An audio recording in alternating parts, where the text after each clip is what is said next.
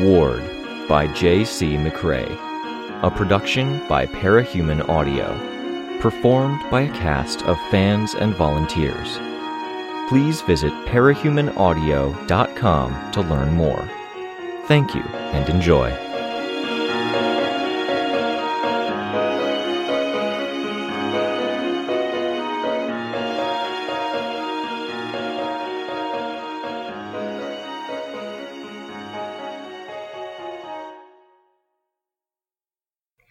A space heater hummed by her feet while her eyes stared at the glowing screen. The room had gone dark as half of the streetlights turned off outside to conserve power, and though the one lamp and the computer screen were now insignificant to light the space, she didn't rise from her chair or look away from the screen. Her hand crushed a plastic chemical packet, activating it. She rolled it between her hands as it warmed up. Fingerless gloves so she could type, and a chemical hand warmer helped her hands. The space heater warmed her feet, a blanket warming her legs, and she liked to imagine her power warmed her head. The rest of her was cold. The person who had the camera would be colder, she knew.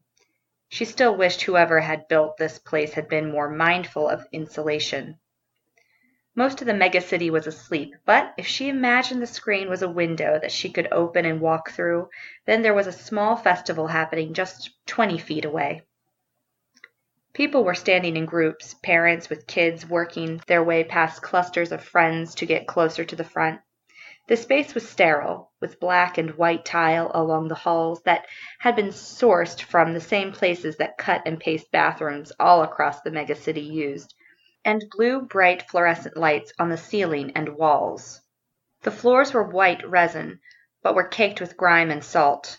Grime, grime and salt, salt past, past knowledge, knowledge that sixty-seven thousand people pass through in one day, day scheduling, past knowledge of staff, staff knowledge of attention to detail and security, security floor cleaners are mechanical work. work, work. No.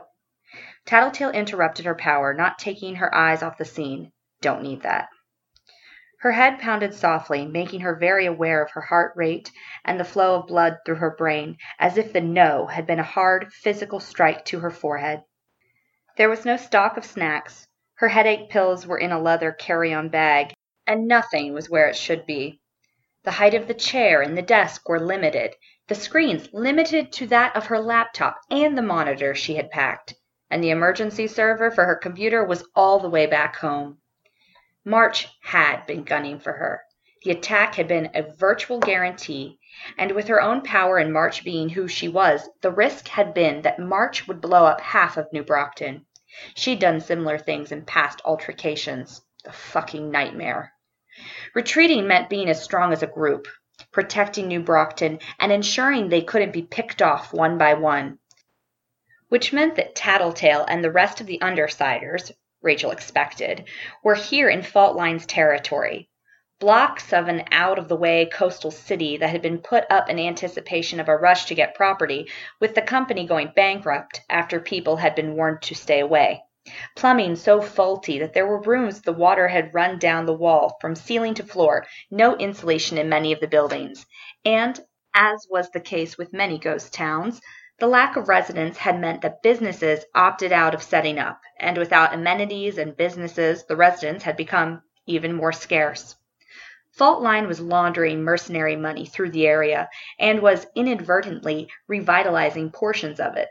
The boom of people needing to get out of tents and into warm places helped. Tattletale moved the chemical hand warmer, sandwiching it between her hand and the mouse while she used the keyboard to check different sites and scenes. Trading dollar rose two point one percent, rose one percent yesterday, past knowledge that new dollars are under attack, currency market stabilizing, level of stabilization, consistency of rises, actors in the field including Number Man, Dido, Simurgh, and Little Midas, one unknown actor engaged in this playing field.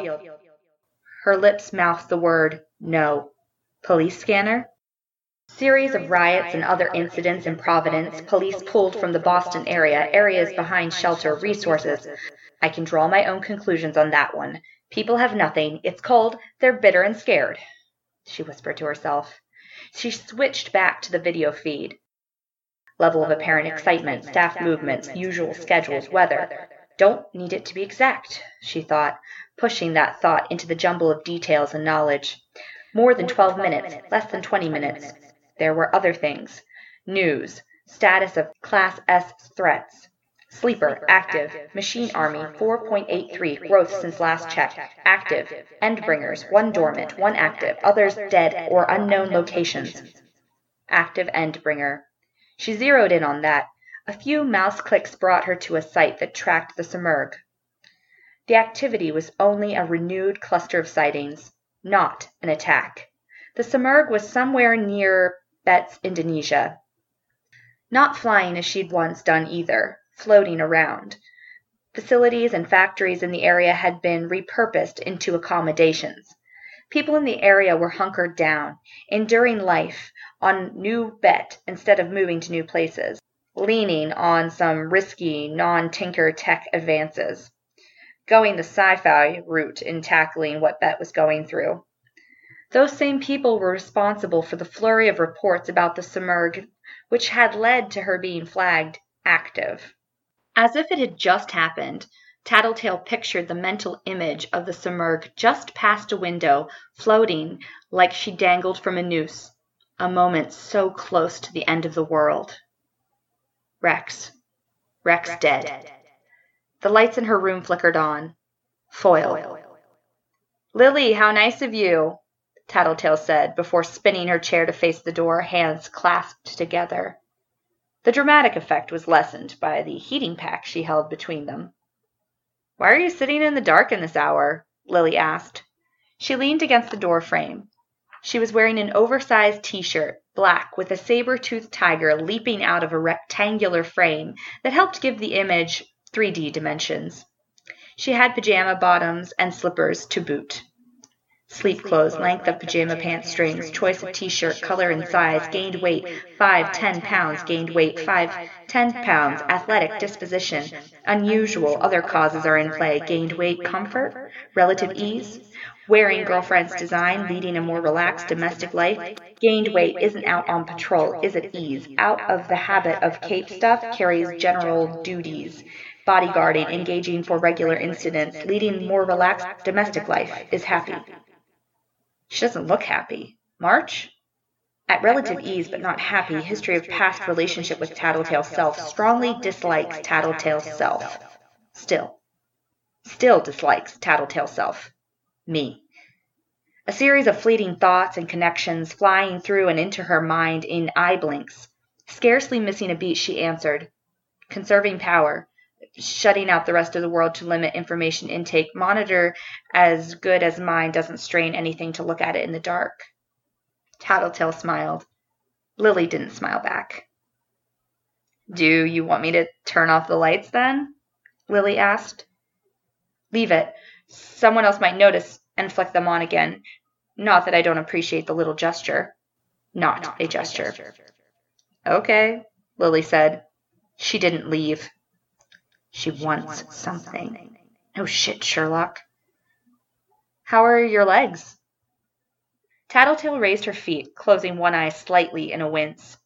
Ninety percent better. Turns out taking untested black market drugs have their merits. Bitter pill? Yeah. She's mercenary. Doesn't give anything for free, calls in favor, and calls in hard. You know her, huh?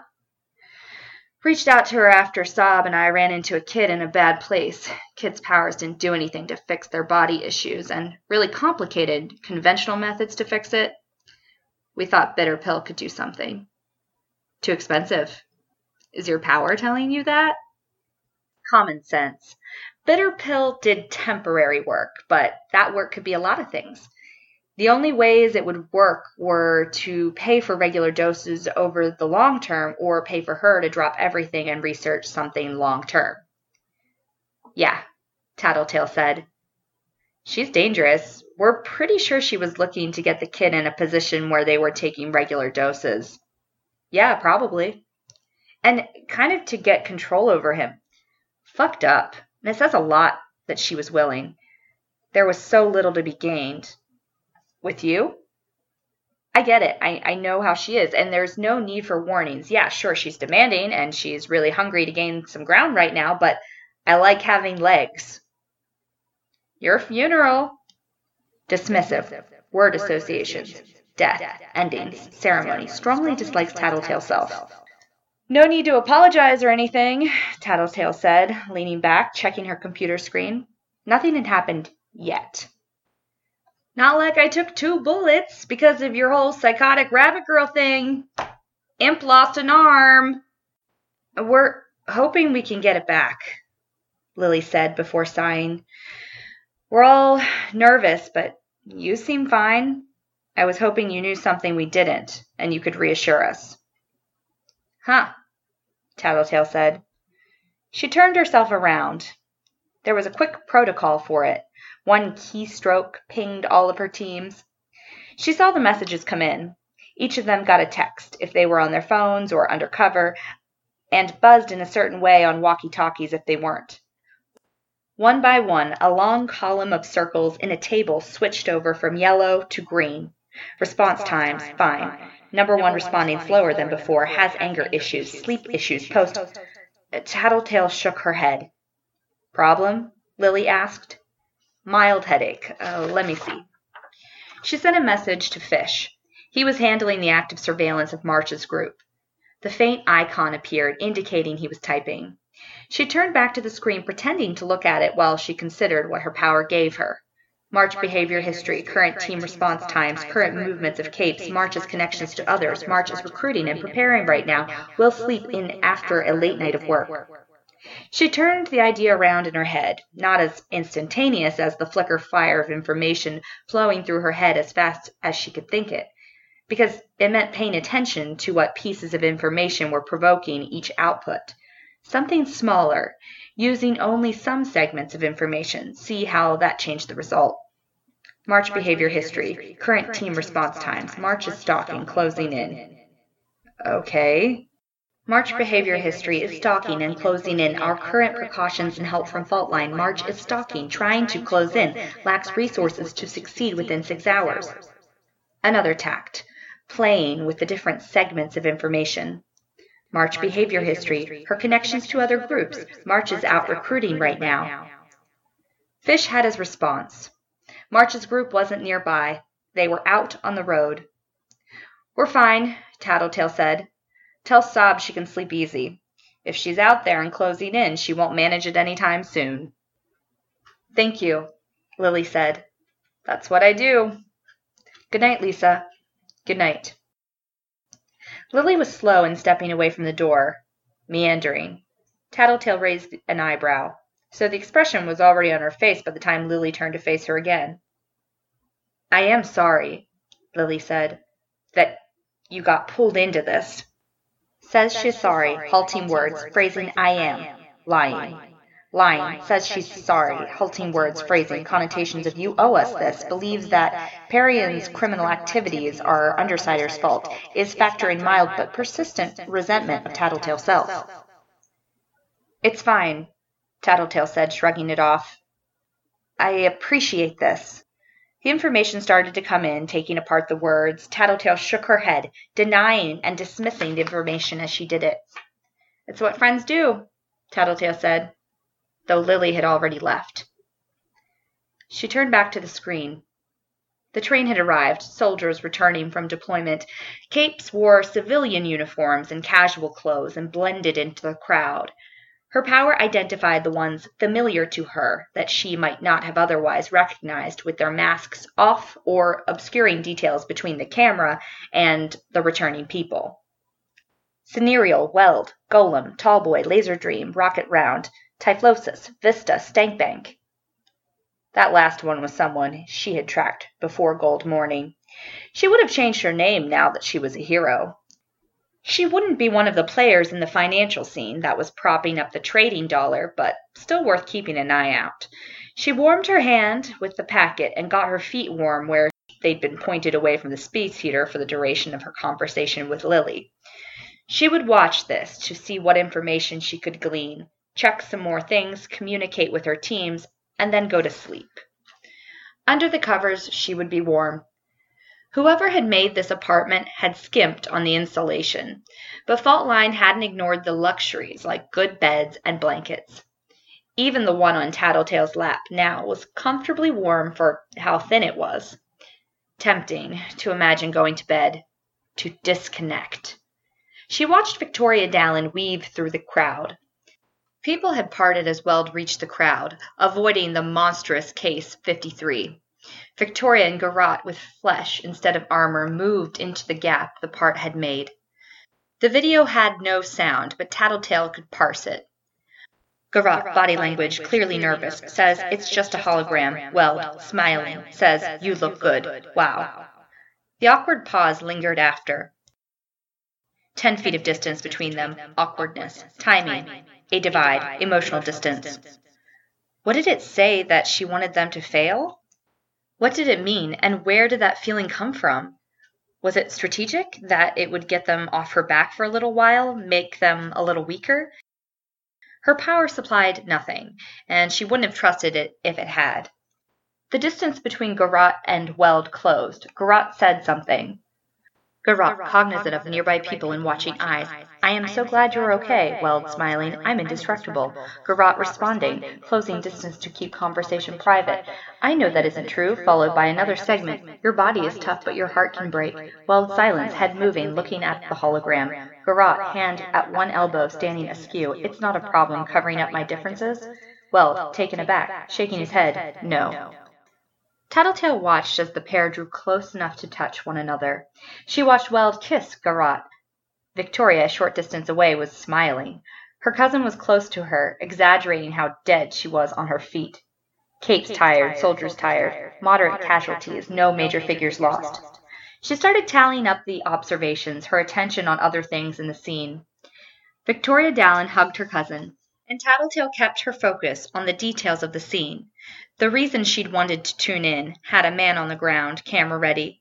These fleeting moments where people were together provided the clearest image of what was happening off-world, places utterly disconnected from the world and dimensions she inhabited. If she'd anticipated this, set up more infrastructure, if she'd hammered it all out, Victoria and Garrotte passed by the camera, distracting her. Svieta was talking to Weld, all excitement animated. The ice had been broken. So easily formed after a short time away, Tattletale thought. The scene gave her a glimpse of Weld's face. Fondness. Back to business, all information pulling together. Mood, Mood tempo, tempo, body language, individual, individual and collective, differences between Cape and civilian, war, fighting humans, foreign humans, divide marked between them and an intervening ward, and paramilitary arms, warlords. War involving African warlords, mood, tempo, body language, and everything else. War won with casualties. Situation unresolved. Crowd thinning out, train empty, train empty, Cape seen, Valkyrie gone. Valkyrie gone, past knowledge that Valkyrie is ignoring Gimel for reasons, past knowledge that Valkyrie's reasons include high-level threat, stronger, more numerous, past knowledge that Valkyrie feels small against his threat. Valkyrie live, scouting, procrastinating. The screen showed a message. Her cameraman wanting to know what he should do. She sent him instructions to follow the crowd outside, getting as much footage of the group as possible. This was the intel on Capes she didn't get a chance to interact with much. It was intel on the situation, on the public mood, on the struggling authority that managed the wardens and subsidiary teams. She yawned. The man with the camera had followed the crowd to the area outside the station. He watched the crowd, and in the doing, he watched Weld and Garrotte, Victoria and Laser Dream. Vista had approached the group. The camera went black. It was a good thing the lights had been flicked on, because the room would have plunged into darkness with the screen off. Her heart pounded. She was left to wonder if it was one of the breakers, the computer plugged into the different switch, than the lights of her temporary accommodations. Lights on the computer blinked. It wasn't a power outage. She was halfway to the mouse when the screen lit up, pink against a black background. An emoticon with hearts for eyes and a dash for the mouth. The face disappeared, turning into a single, hi. Tattletale's power kicked in, but it was one of the rare instances where she was faster than a blink of an eye power. She hit the big red button. This time the power did go. Everything from the monitors to the computers went black, the entire system thudding audibly as everything came simultaneously to a halt.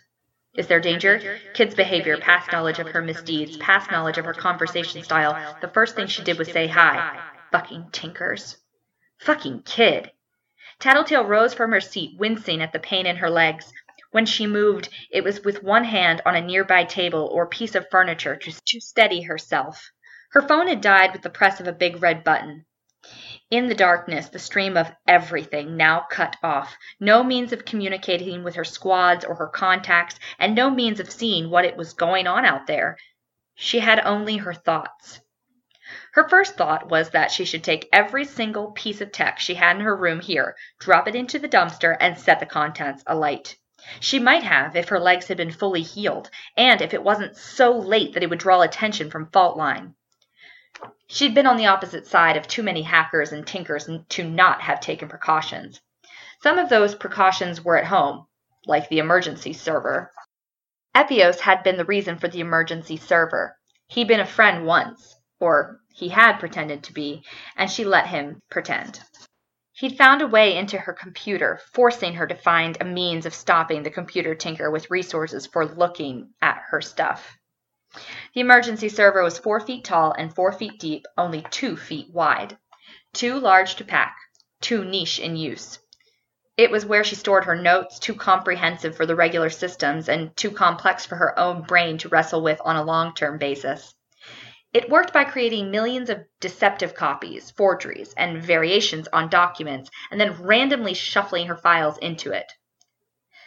Epios had been baffled, had hired thinkers to try to decode, predict, or surveil her means of picking the true files from the false ones. There wasn't one. The only means was to use her power, to intuit her way through thousands of haystacks. She had other resources, other jury-rigged traps and tools. Some were still packed. She would have to get her stuff and set up her security, verify there were no viruses in a closed system. Ugh. The kid could probably set up a virus to take a snapshot and communicate all cell lines or ambient electricity. Her power bar doubled as a signal detector. If there was activity on any of the connected systems, it would sound the alarm. No. Nothing to do but go to sleep. The other issues could be tackled later. She climbed into the bed that Faultline had offered her, a luxurious bed with fine blankets in a shitty apartment. The bed was wide enough for three people to sleep in comfortably. Her head pounded as she laid down. Her hands and her feet weren't even that warm, but in the core of her chest, she felt numb. She was so tired, so tired. But as the hours ticked on, all she could do was digest the information she'd collected, plan, and remain aware of how dark and cold the room was.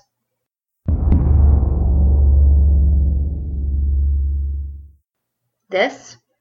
This was all right. She leaned on her cane, walking with her bodyguards flanking her. More mercenaries were inside nearby buildings, looking out for trouble.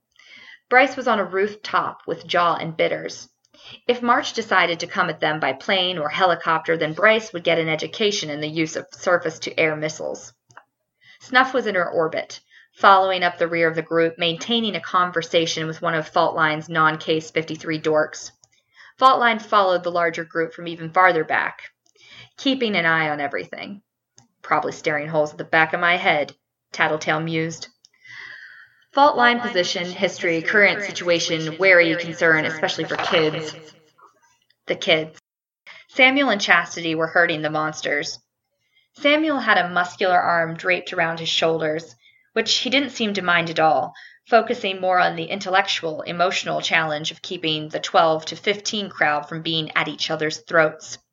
Juliet, the recently renamed Roman, and Aroa. Cold-blooded, hot-blooded, and sadistic, respectively. If she was ever asked to pick a best guess of X kills Y pair, choosing from members of the expanded Undersiders and staff, then she really had to narrow it down to something like Rachel and Siemens, Foil and Kirby, Juliet and Roman, or Roman and Juliet.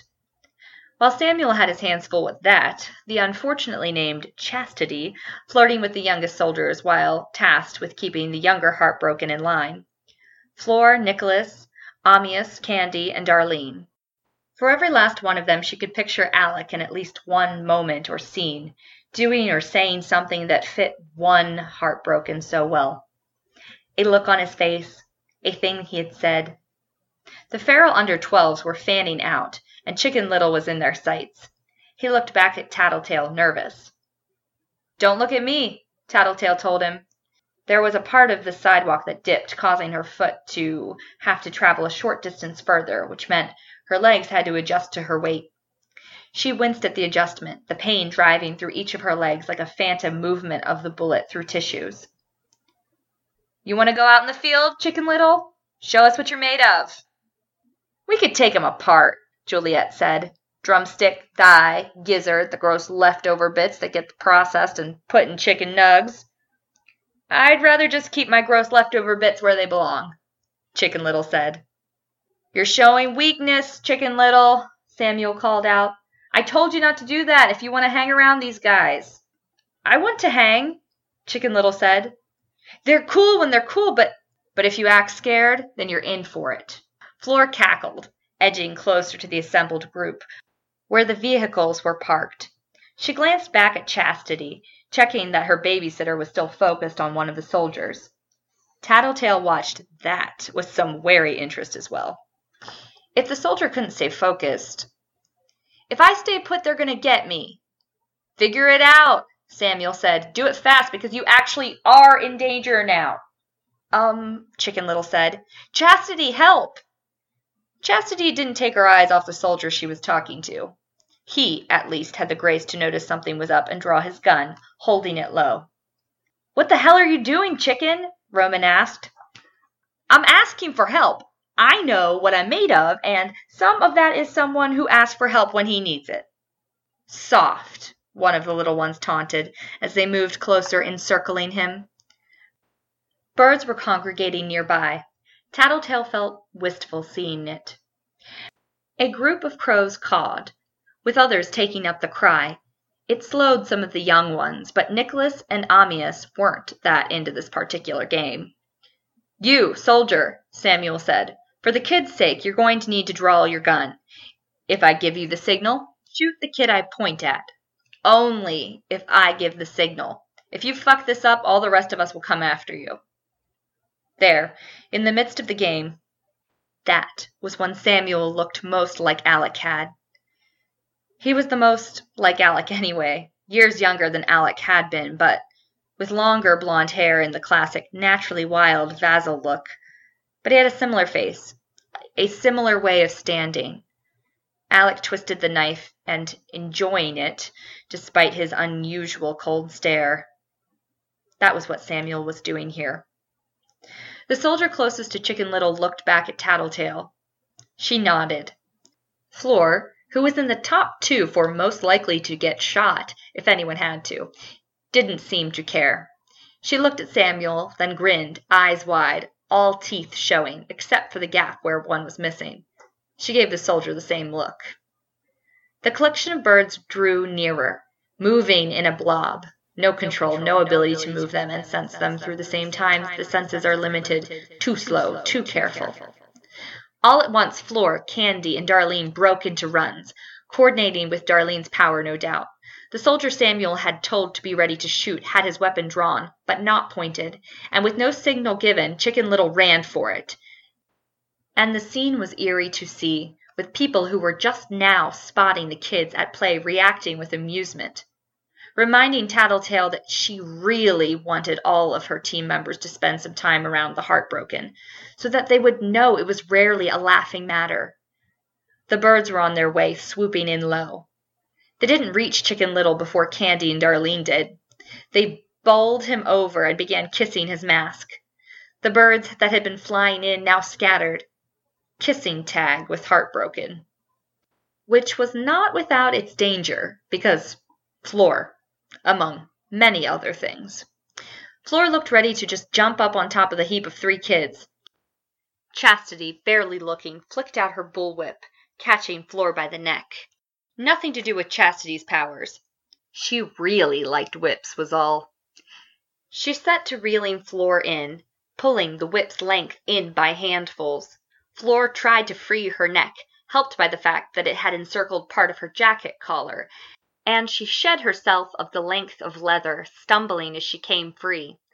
The whip cracked out again, striking her in the rear end. Even through layers of petticoat, winter dress, and a wool jacket that hung low enough to be a barrier, Flora yelped. Surprise, Surprise not, not pain. pain. The commotion had slowed the procession down. People stepped in and freed Chicken Little from the two girls that pinned him. "Jerks," Chicken Little said, huffing and brushing himself off. "Making me look bad." "I think you look nice," Candy said, sounding sweet as anything. It was Darlene who looked crestfallen by how upset Chicken Little was. The girl wore bold lipstick despite being Aiden's age, and it was that lipstick that marked his mask over and over places, even as he tried to look noble and normal. Seventeen kisses to Candy's nine. I don't really care. "Can I make it up to you?" Darlene asked. Chicken Little shrugged, sullen. Darlene's shoulders fell a fraction. She likes, she likes him. him. Childhood, Childhood crush. crush. Tattletale sighed. Chicken Little continued trying to make himself look presentable, not aware of the lipstick. He shook himself off and threw his hands out to the side as part of the end of the motion.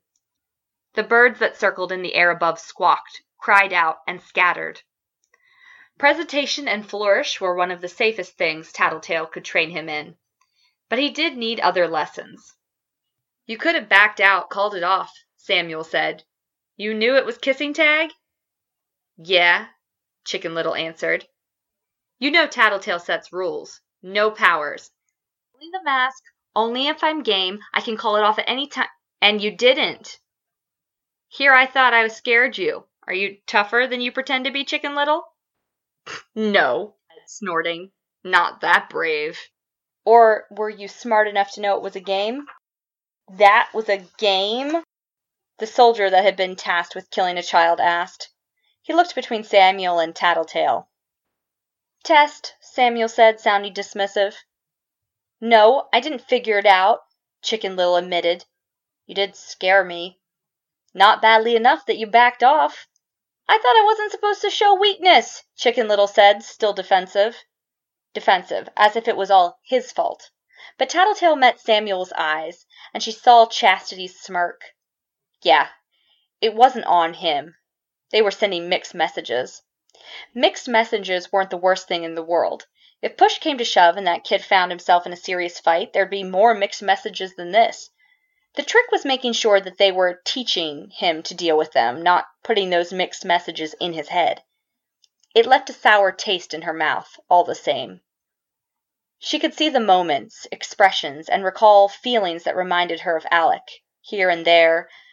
There were ones that annoyed her, made her cringe as she thought of them.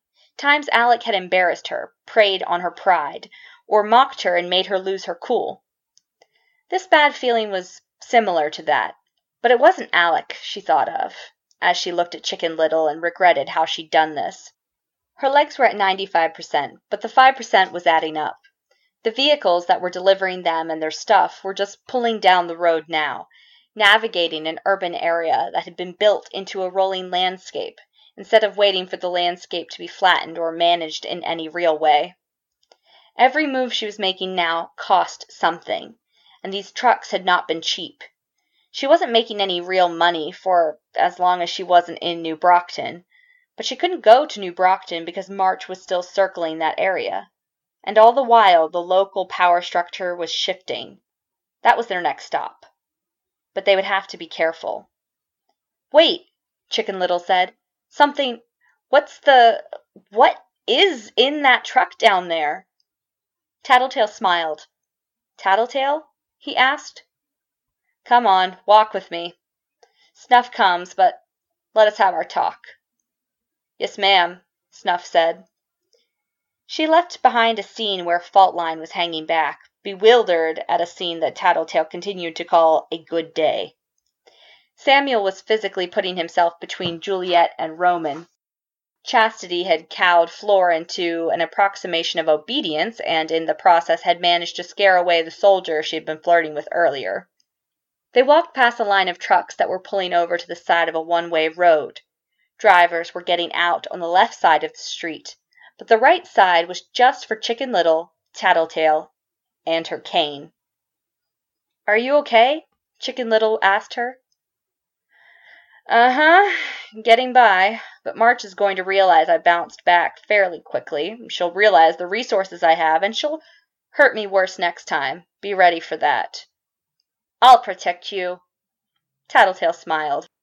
"No, you fucking won't. You're gonna get somewhere safe. Just don't panic. Be ready for it to happen." "Uh-huh."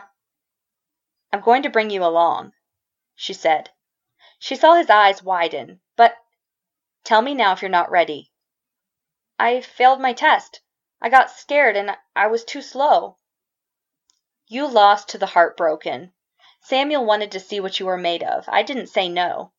Maybe that's not fair. Maybe his idea of a good test is screwed up because the asshole that spawned him was flinging him into situations against capes and cops before he could even read. Most of the rest of them are like that. They were cannon fodder. They were punching bags. They were slaves to make and bring food. Nothing about that was healthy or good for anything except making them very, very dangerous." "I like some of them," Chicken Little said, pronouncing some of them with a mumble that turned into sumbulb. "And some of them like you, which makes them more dangerous, if anything." "Why are you doing this?" he asked. "Why? Why look after me? You don't seem to like anyone, you're busy, but you make time for me. You in this truck?"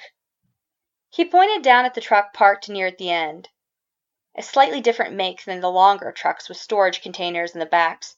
Most of the storage containers were set up as armories and quarters, a moving base, so they could relocate whenever March drew near. After, it would be a way to set up her mercenaries in any location. "You have lipstick on your mask," she pointed out. He checked the coast was clear, turning his back to the trucks, pulled off the mask, and turned it around so he could look at the front.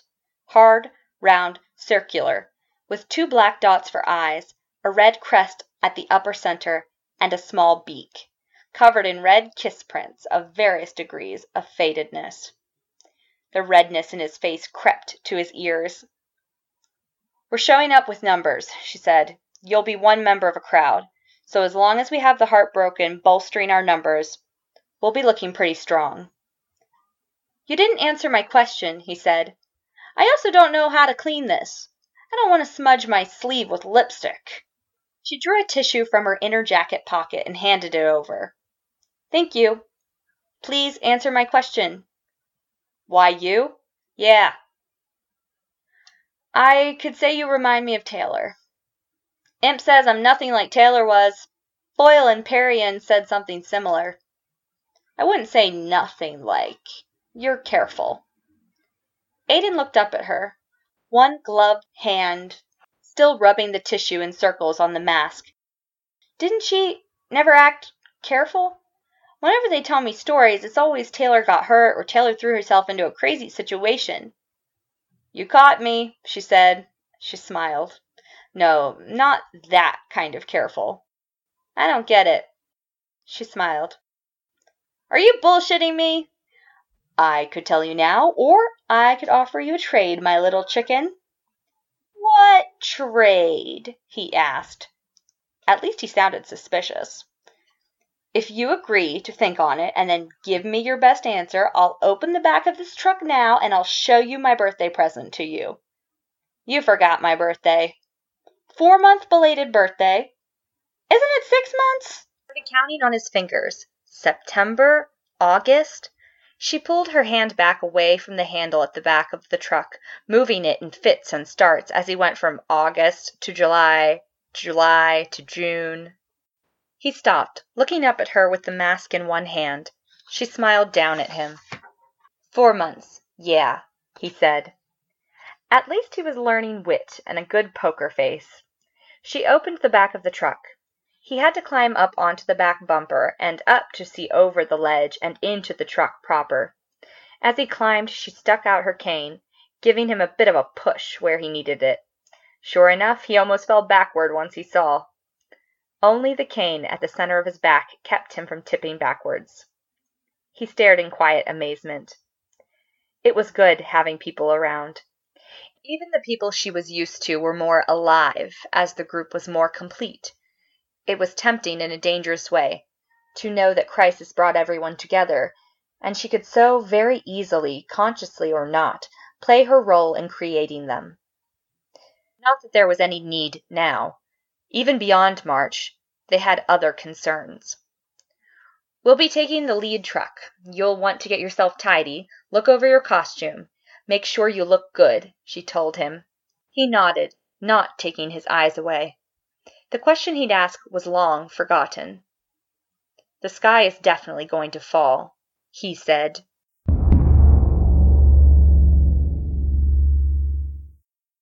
This wasn't a moot. It wasn't Sommer's Rock, and it wasn't a gathering of world powers in the dark room. Chaos, concern. No, she had to give the White Hats more credit than that. There was a note of fear here, fear of heroes and fear of the expanded Undersiders. She'd wanted to show strength, and in doing so, she'd made a mistake.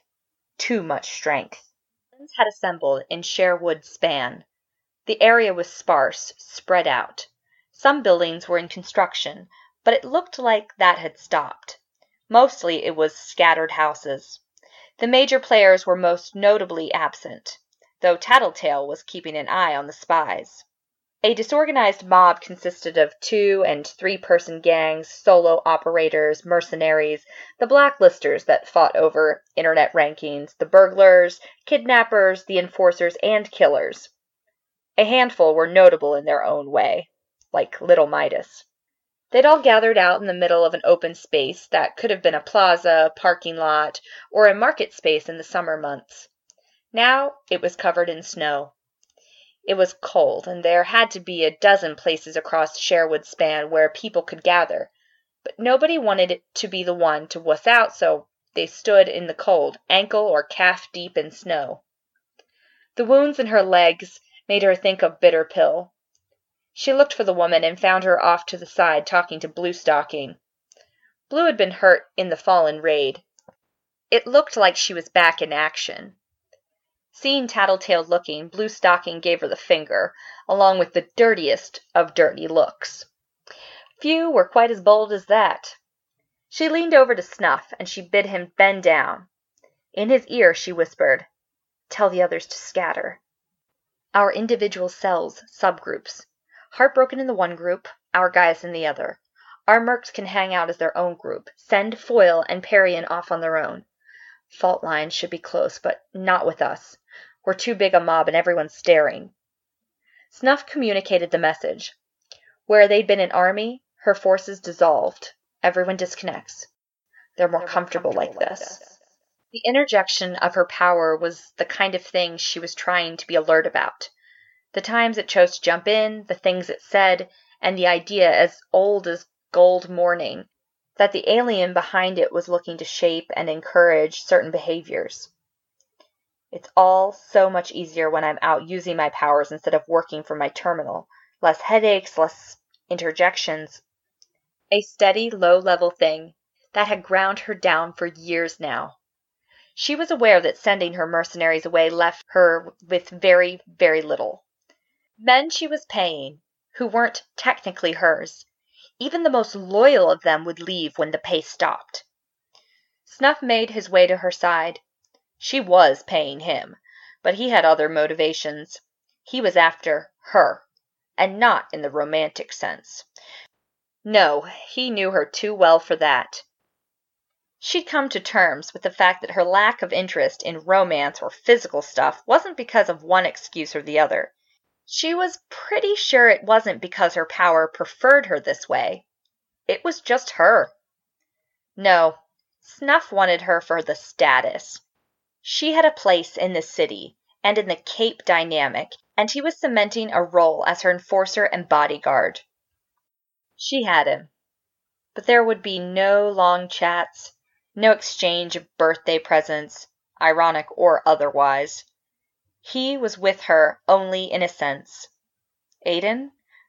Chicken Little was behind her, and his mask turned her away as she looked back to check. The Eagle of Host was with him, delivered from another world, it was thirty-nine pounds of prehistoric bird with eight and a half feet of wingspan. Her belated birthday present to him. Other birds collected nearby, including a raven on Chicken Little's shoulder. He was with her, but he hadn't even struck puberty yet. And Kirby. On the surface, he was indistinguishable from the mercenaries. He wore and carried the same gear. Coils, man. She'd kept more than a few of those. Among them was an excellent sniper team, qualified leaders, experts in various fields, and two cape hunters that had earned their name stalking and killing capes for kill-order money. Kirby wasn't like those others. He was always apart, always keeping his head down, because everyone hated his guts enough that they would take the slightest of excuses. He'd gone from military court to release on a technicality, straight to Coyle's employ, where he'd worked as a manservant, driving, running errands, and keeping all of Coyle's secrets. Now he kept Tattletale's. The arrangement was more or less the same. As all of the mercenaries shuffled off, he remained where he was. This wasn't Prancer's deal. This wasn't an alliance. An alliance would never work. Capes in large groups tended to tear each other apart. This wasn't that, and if it looked like it was going to be, she wouldn't have attended. March hadn't arrived, she noted. Her power fooled her there. She'd been eighty percent certain. Was March up to something? She would have asked her power for input, but she was conserving it. Had been since the group had gathered around and moved out, ready to board the trucks and head to this gathering. She wanted to have everything available for when she saw this. Gathering was the wrong word. A riot without the riotous action? I don't give two cents about what you all are doing, Little Midas intoned, his voice loud. He was obese enough that he had a team to carry him, his mask and armor gold, shaped to cover his prodigious belly and face. This is irritating. I'm going to have to stop holding back. This is irritating. Couched emotion. Recently had a big loss. Asset forfeiture. It's only going to get worse, Tattletale said. I'll end them, Little Midas said. Then it won't. It's going to calm down on its own. If you guys have any sense, Tattletale tried. But her words were drowned out. Angrier, louder voices. A little more riotous now. The current situation wasn't all that different from the way it had been with the P R T. There were heroes. There were villains. One would fight the other. Most would go through the revolving door unless they committed an egregious act or fell down a slippery slope and found themselves at the bottom with an enemy clear in their memory. Breakthrough was one such concern. She'd struck a deal with them, and how that deal was treated would tell her a lot. Hopefully, that would be in time. Hopefully. The words and noises were escalating in volume. The tranquil scene of snowy, flat field was disturbed. The furthest thing from tranquil. The frustrations being spoken of now were bottled-up ones. They were being afraid one's home wouldn't stand for more than a few years, that the winter was already proving to be an utter bitch, and that they barely had a day of proper snow. She caught the word kill, and she didn't pursue it with her power. With two years of relative low consequences now over, the petty villains were facing a return to something like that old status quo under the P R T, a firmer response, real consequences for the worst offenders. It had been inevitable, guaranteed to happen if society rebuilt on any level. Tattletale had expected it a year from now, and she'd been wrong. But of course, to this population of small villains who hadn't thrown their lot in with the Red Queen, Teacher, or other warlords, this return to order was now intolerable. The response, anger. This wasn't a tidy group, not an organization like Prancer's. Only a hundred or so capes who seemed to agree on nothing at all, except that it was looking like a time to start getting mean, to draw blood and scare off the heroes. It wouldn't be that simple, of course, but blood would be shed. She'd hoped to steer it if it came to this, but she had to wait for the loudest voices to grow hoarse. She was losing optimism by the second. She'd come at this from the wrong idea of what it was going to be. She looked back at Chicken Little. When she had brought him under her wing, she told herself she would do it right. She would help him, save him, and save him from himself if she had to. She was zero for two. If she couldn't get it right and save him, at least, then, then what?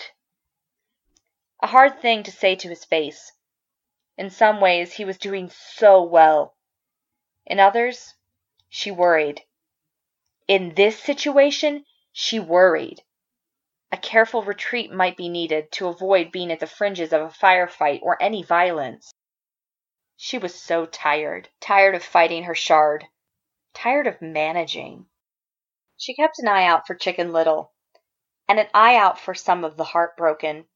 She met Foil's eyes, and Foil folded her arms. Scared. Scared. Parian. Out of out her of element. element. Against, Against this. this. No halfway. halfway. No, no negotiation. negotiation. March, her monsters in her own ranks. Monsters over the next horizon. There was a balance of things. Trying to do her part to keep the city upright. The pain in her legs. The years of not wanting anyone romantically, but feeling like so much of her day was empty. No matter how much she did. She was worn out in the face of everything that she needed to do. Quietly, she came to a resolution. This anger that threatened to stoke the worst fears of the anti-parahumans and empower and vindicate the do-gooders, she would let it happen. It was an inevitability in response to an inevitability. She had moves to make elsewhere.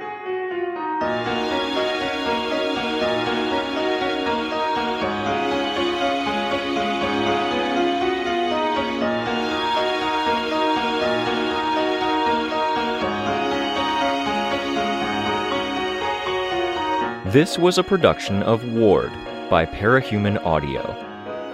Ward and the Parahuman stories are written and owned by J C McRae. You can find the original text and support the author at parahumans dot net. For more of the Ward audiobook, as well as other community works, please visit parahuman audio dot com. Music for this chapter was by Annexia. Check out their YouTube channel, Annexius. Editing by The Violet Legacy. Find them on Twitter at The Violet Legacy. Narration by Kaylin. Find more of their work at our website.